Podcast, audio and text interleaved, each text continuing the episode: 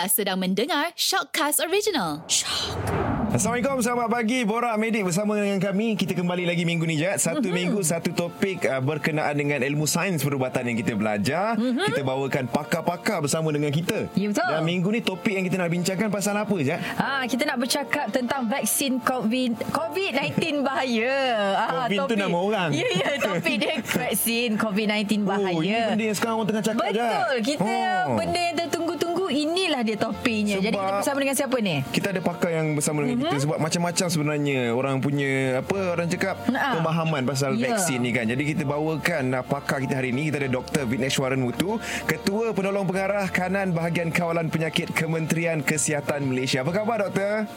Baik, baik. Apa khabar? Ya. Sigap betul baik. Doktor. Ha, nampak. Ha, kan nampak macam doktor. Ya. Kalau ini ini tak nampak macam doktor eh, doktor eh. Okey, okey, okey. Doktor keadaannya dekat sana macam mana? Okey ke? Okey, okey, keadaan okey dan uh, apa uh, proses pemvaksinan pun telah berjalan selama beberapa hari ini. Ramai tak doktor? ada sambutan uh, hampir uh, setahu saya takat hari Senin satu hari bulan Mac. Uh, 30 ribu eh 30 ribu eh. Uh, 33 ribu.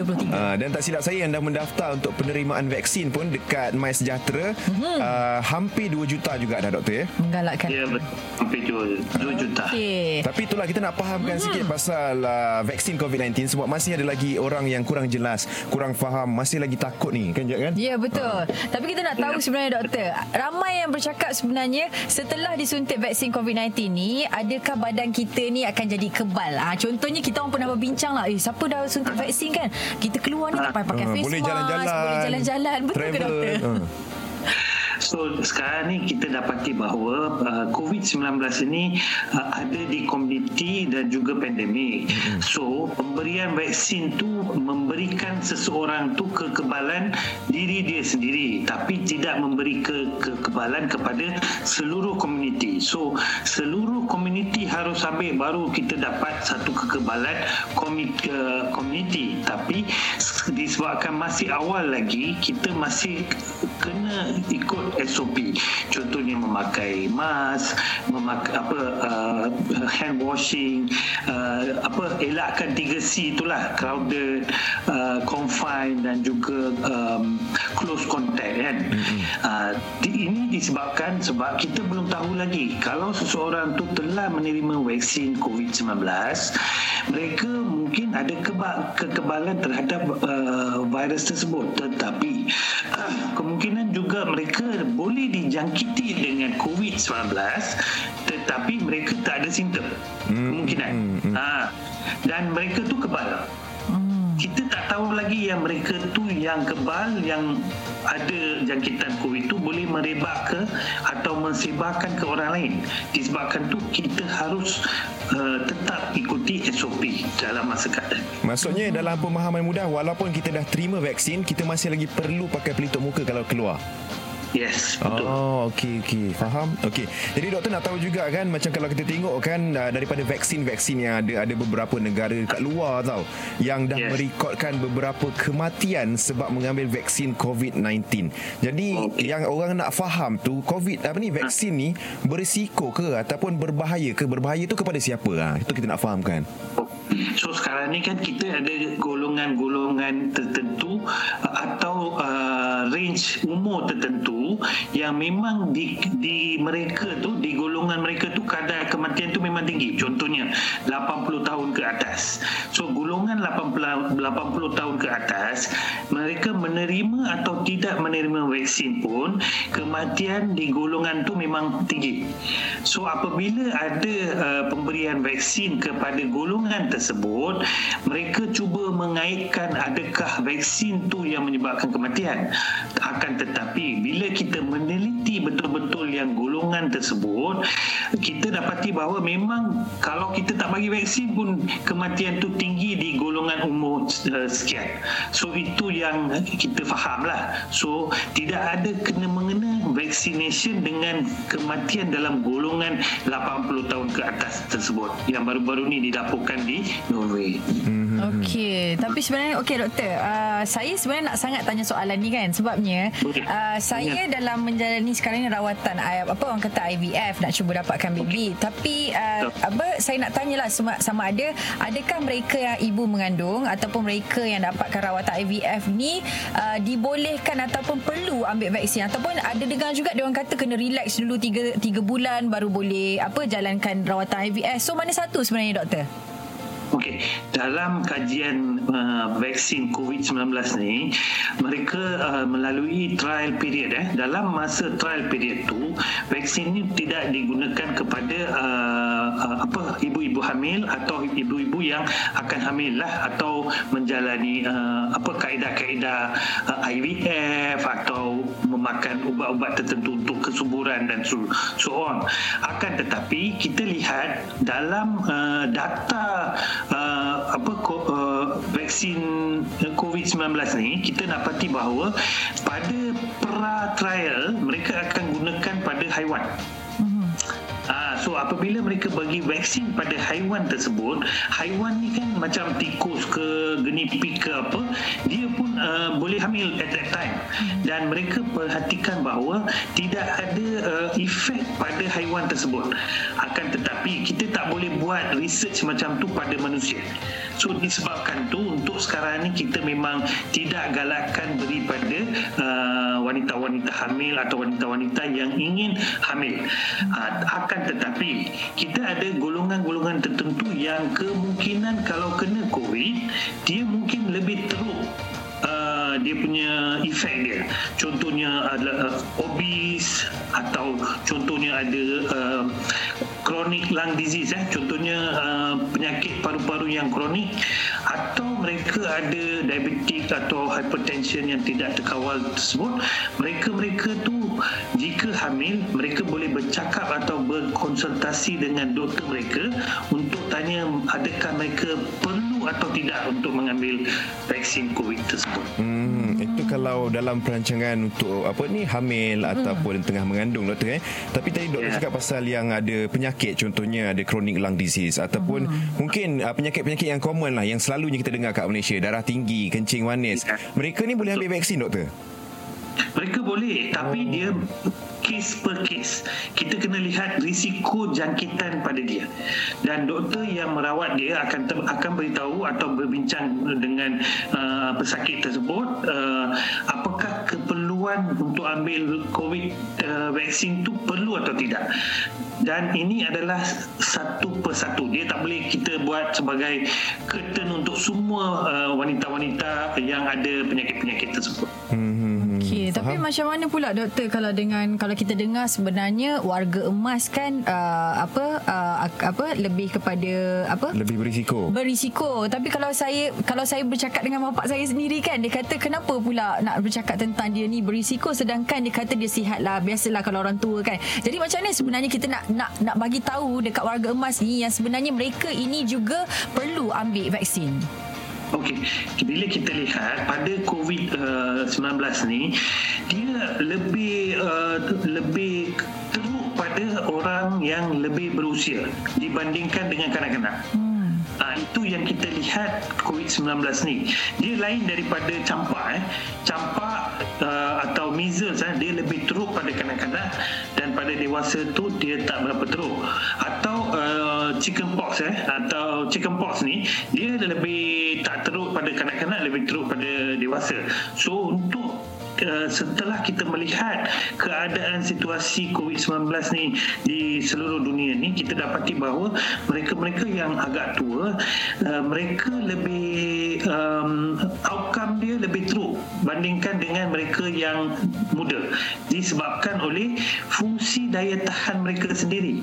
Dan kita ketahui bahawa daya tahan uh, seseorang tu akan uh, akan berubah atau menurun dengan faktor usia.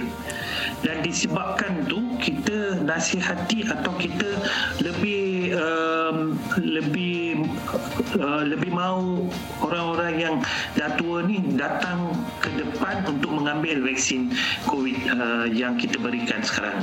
Mm-hmm. Hmm, dari segi pemahaman vaksin pula doktor, kalau kita tengok kan ada terkelu, ada keluarlah dekat surat khabar surat khabar yang tunjukkan jenis-jenis vaksin ni. Eh banyaknya jenis vaksin ada lebih daripada lima doktor. Mungkin Ya, ada perbezaan ke sebenarnya uh, jenis-jenis ni? Okey, sebenarnya ada enam jenis uh, vaksin atau pembuatan vaksin lah dan ada empat yang digunakan untuk COVID-19 ini. Hmm. Antara satunya yang uh, mRNA. mRNA adalah messenger RNA. RNA adalah satu komponen yang agak kecil eh. Kita tak nampak dia macam bunian lah. Kita tak nampak eh.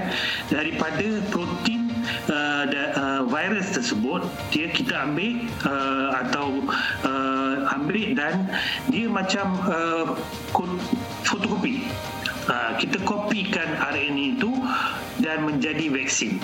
Dan dalam RNA vaksin ni dia tidak ada virus. So seseorang yang menerima vaksin RNA ini takkan dapat COVID lah. COVID-19 tu dia takkan dapat. Itu salah satunya. Selain itu ada viral vector. Eh. Viral vector. Vector maksud dia pembawa.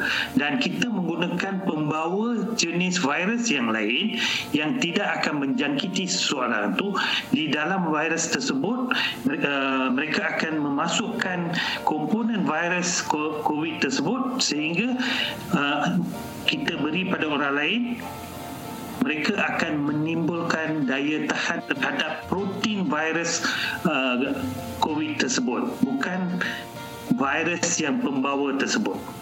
Itu kedua. Ketiga adalah partikel protein partikel. Maksud dia uh, virus COVID itu kan dia berupa uh, berupa macam uh, apa crown eh? Corona itu crown. Dan dia ada spike lah. So salah satu protein daripada covid uh, virus tersebut akan diambil dan digunakan untuk pembuatan uh, vaksin. Dan keempat adalah penggunaan virus yang telah dimatikan atau dilemahkan. So virus yang telah dimatikan atau dilemahkan bila kita menyuntik pada seseorang mereka kemungkinan besar atau kemungkinan boleh dijangkiti dengan COVID-19 sebab dia menggunakan virus tersebut. So yang tiga tadi itu tidak ya. Kita mereka tidak akan kena penyakit tersebut. Tetapi reaction yang mereka timbul tu atau kesan-kesan tu adalah uh, berbezalah dengan mereka yang kena COVID-19 tu. Hmm. Itu dari perbezaan vaksin. Okey, dari segi vaksin untuk pengambilan doktor, uh-huh. uh, kalau yalah kita ni uh, sekarang ni dia ter, terpecah kepada dua. Ada golongan yang macam risau nak ambil vaksin, ada yang bersungguh-sungguh nak dulu, nak dulu bagi saya vaksin dulu. Tapi kalau contoh mereka dah dijangkiti COVID-19, boleh ke ambil vaksin doktor? Okey, kita dapati bahawa mereka yang telah dijangkiti COVID-19 tu dia ada daya tahan atau kekebalan terhadap COVID-19 tapi jangka waktu tu tak lama 3 hingga 6 bulan aja. That means selepas 3 hingga 6 bulan mereka boleh dijangkiti lagi sekali dengan uh, COVID-19 tersebut so disebabkan tu mereka-mereka yang walaupun sudah dijangkiti dengan COVID-19 harus menerima vaksin uh, COVID-19 ini Hmm. Okey, tapi macam mana pula sekarang ni kan kita tengok adik-adik kita, anak-anak kita semua dah pergi sekolah kan. Ah, Jadi saya nak tahu sebenarnya peringkat umur berapa kan sebenarnya digalak uh, digalakkan untuk mengambil apa? Vaksin. Uh, vaksin ini. Okey, so dalam uh, research atau dalam kajian COVID uh, virus apa vaksin COVID uh, tersebut, mereka telah menggunakan uh, dewasa 18 tahun ke atas. Mereka tidak menggunakan uh, 18 tahun ke bawah dalam trial yang mereka buatlah dalam kajian yang mereka buat. Hmm. Uh, so umur peringkat umur 18 tahun ke atas yang akan menerima vaksinasi COVID-19 pada tahap kini lah sehingga mungkin dalam masa 6 tahun 6 bulan atau setahun lagi kemungkinan ada vaksin yang boleh digunakan untuk kanak-kanak seperti vaksin-vaksin pneumococcal atau vaksin-vaksin influenza yang boleh kita bagi pada uh, kanak-kanak di bawah 18 tahun. Faham. Jadi mungkin doktor ada sedikit nasihat untuk kalau bawah 18 tak boleh ambil vaksin. Jadi uh, langkah-langkah orang cakap pencegahan tu maksudnya seperti biasa je lah kena pakai pelitup muka, jaga SOP untuk kanak-kanak ni semua di sekolah. Ya, dia sebenarnya elakkan 3C uh, kekalkan 3W yang yang yang amat kita uh, risaukan apabila seseorang tu tidak ada simptom tapi dia dijangkiti dengan COVID boleh merebakkan atau mensebarkan virus ini uh, kepada orang lain apabila mereka tidak memakai pelitup muka atau berada dalam tempat yang uh, tertutup tanpa ada pengudaraan yang betul dan juga crowded. Ha, itu yang jadi satu um, tiga apa tu vicious cycle yang menyebabkan jangkitan tu amat cepat.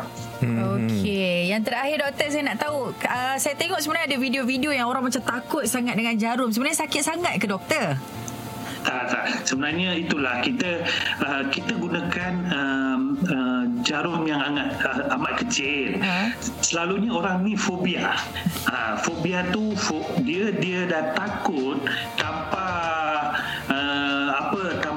rasa tu dia dah mental dia dah takut. Oh, sehingga bila nak suntik pun dia dah reaction dia dah amat amat uh, over lah reaction tu kan. Uh-uh. So dia tidak sakit sebab dia dibagi intramuscular mm-hmm. bukan subcutaneous eh dia bagi intramuscular dan keadaan dia tak sakit tetapi uh, ada di kalangan mereka yang boleh merasakan rasa sakit selepas suntikan. Sebab apa?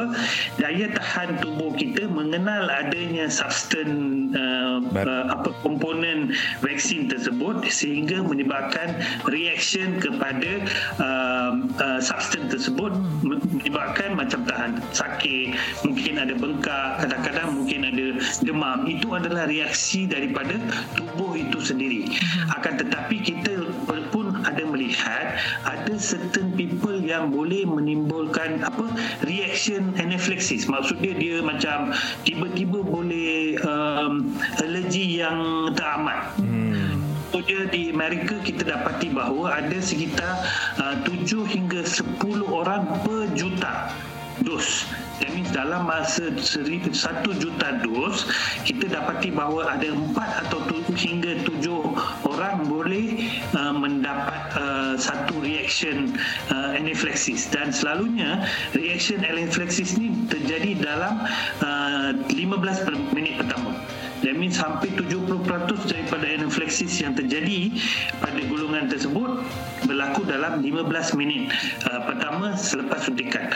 Disebabkan itu, selepas kita menerima suntikan, kita harus berada di tempat atau pusat-pusat suntikan selama 15 hingga 30 minit untuk melihat adakah reaksi tersebut boleh terjadi pada badan seseorang. Hmm, maksudnya kita memang akan dicek lah daripada mula sampai habis. Okey dah selamat baru boleh balik macam tu doktor eh. Yes, and then kita pun akan diingatkan ada efek-efek lain jika timbul apa yang mereka harus buat, ke mana mereka harus pergi dan di mana mereka harus laporkan maklumat-maklumat berikut memang kita akan beritahu pada setiap orang yang menerima vaksinasi COVID. Okey, okay. saya nak tambah satu lagi last hmm. ni doktor. Mungkin untuk kita yeah. masih lagi ragu-ragu terhadap Takut. vaksin ni doktor. Uh, doktor hmm. mungkin boleh terangkan uh, secara mudahnya untuk kita faham adakah ia selamat dan sedikit nasihat doktor yang belum mendaftar uh, untuk pengambilan vaksin. COVID vaksin ni memang selamat. Right? Memang selamat dan ini telah pun di kita lihat di hampir 70 buah negara yang mulakan pemberian vaksin covid ini dan mereka-mereka yang belum mendaftar lagi kita harus mendaftar supaya satu melindungi diri sehingga kita ada kekebalan kita boleh melindungi semua yang berada di uh, rumah keluarga kita kawan-kawan kita yang di tempat kerja dan juga saudara mara kita uh, ter, boleh uh, kita um, elakkan daripada jangkitan covid. Jadi pergilah mendaftar. Betul, daftarlah ramai-ramai. Okey, terima kasih okay. doktor. Terima kasih Bye. banyak doktor. Hari ini betul-betul lah kita dapat apa? Kita dapat bercakap dengan topik yang memang semua tengah orang in juga vaksin. Ni. So rasanya tak ada rasa nak takut-takut kot. Cuma bila kita dah dengar suara-suara dekat luar tu buat kita rasa macam eh nak pergi ke tak nak pergi. Tapi doktor dah dah terangkan dan uh, rasanya kita semua okey kan? Uh-uh. Dia sebenarnya macam ni. Dia ada uh, kita harus lihat sains. Kita tak boleh lihat emosional. Uh, ramai orang di luar sana memberi pendapat-pendapat emosional dan tidak meneliti, meneliti betul-betul sains di belakang pemberian vaksin tersebut. Dan virus COVID ini, kita tidak ada satu ubat yang boleh membunuhkan virus ini kita hanya boleh uh, mencegah atau kita hanya boleh lawan pandemik ini dengan menggunakan vaksin.